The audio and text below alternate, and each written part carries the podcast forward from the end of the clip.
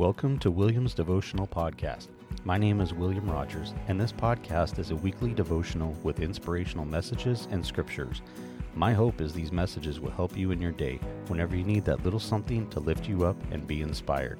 No matter what you're going through, no matter how difficult the situation may be, lift all your troubles and concerns up to God as He knows exactly what you need. Trust in God as you are not alone.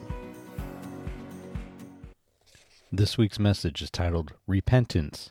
After John was arrested, Jesus went to Galilee preaching the good news of God. The time is fulfilled and the kingdom of God has come near. Repent and believe in the good news. Mark chapter 1 verse 14 and 15. Repentance is one of the most positive of all words. John the Baptist centered his preaching on repentance. Jesus also preached repentance, commanding his disciples to do likewise. The angel predicted that the Messiah would save his people from their sins. The requirement for this salvation would be repentance.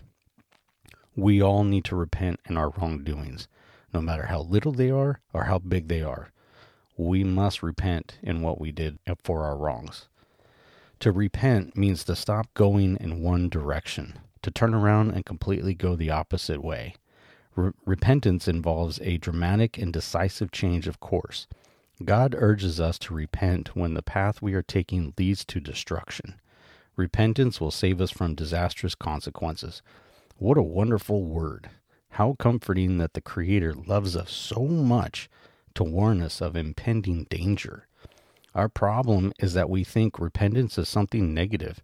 When we recognize our sin, we prefer to rededicate our lives to God. We may even tell others that we have resolved to be more faithful to God than we were before we failed Him. Yet the Bible does not speak of rededicating oneself, it speaks of repentance. Repentance indicates a decisive change, not merely a wishful resolution. We have not repented if we continue in our sin. Remember that. If you continue what you're doing and it's not the right thing, then you haven't repented in what you've done wrong. So, like it says, we need to we need to change direction. We need to change our direction and go on the right path.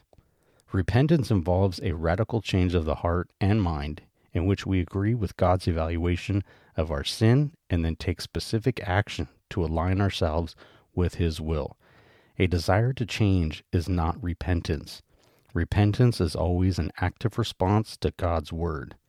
The evidence of repentance is not words of resolve, but a changed life. You must change your life. You've got to change direction in order to fulfill God's will for you.